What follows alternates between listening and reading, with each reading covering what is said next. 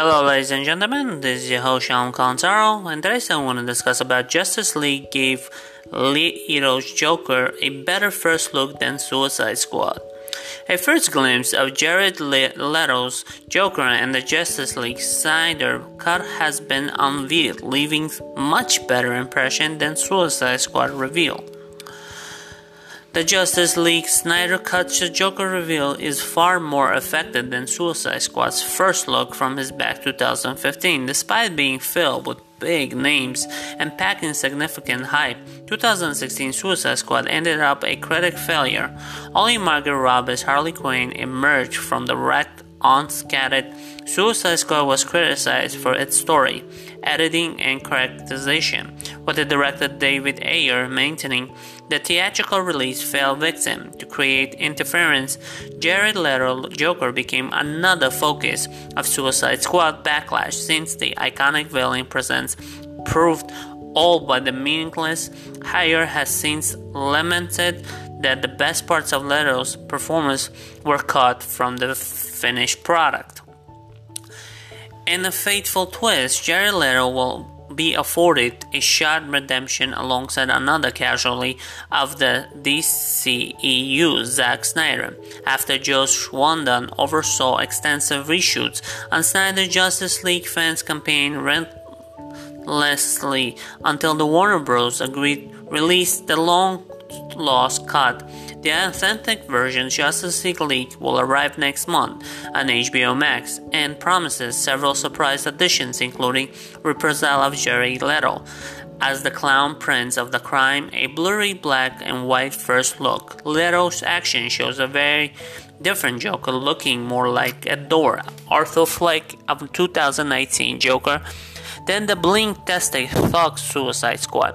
They say you never get a second chance to make a first impression, but Joker never did play by the rules.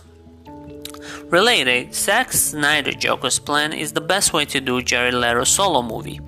When the first shot, Leto's Suicide Squad, landed in April 2015, response was violently diverse while some appreciate what Brave Modern, slant in DC villain others found design laughable with the gill of teeth and the damage tattooed upon the forehead.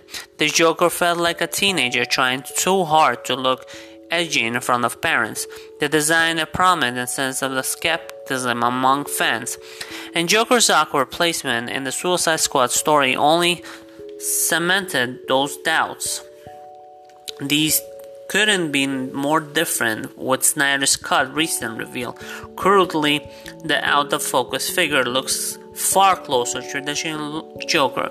His face is more brilliant, clownish, white, and the red makeup around the lips and eyes is back after being subdued from Suicide Squad. Further, Stilettos neatly cropped his hair, replaced by the long, unkept sounds worn previously by Heath Ledger and Joaquin Phoenix.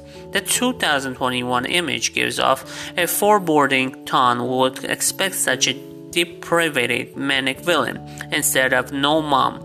I won't take my guns off the living room floor. Kind of vibe 2015 unveiling inspired these positive change and are reflected in the online reaction so far.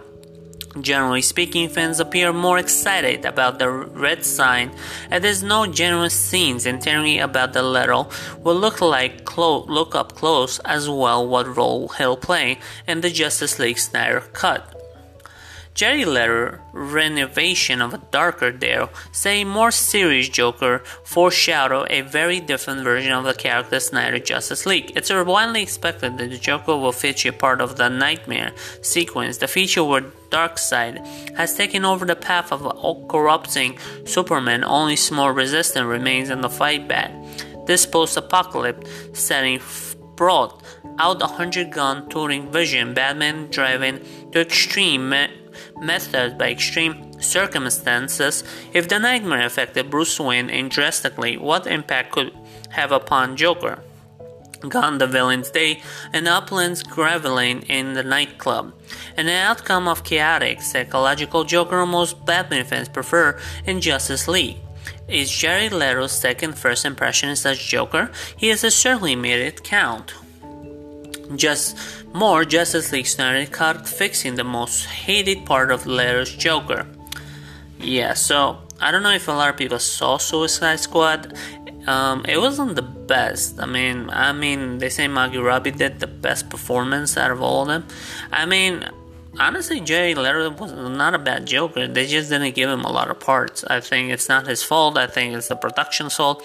And he did say in the interview that they cut off a lot of good scenes from him. But yeah, they always do that. They shoot good scenes and then they cut it off. I don't know why they do that. Anyways, guys, thanks for listening. I hope you enjoyed this topic. Don't forget to check out my website, shalomtopics.com. And don't forget to subscribe my YouTube channel, Shalom Consaro. And don't forget to listen to my songs and follow my Instagram. Thank you for listening. Bye.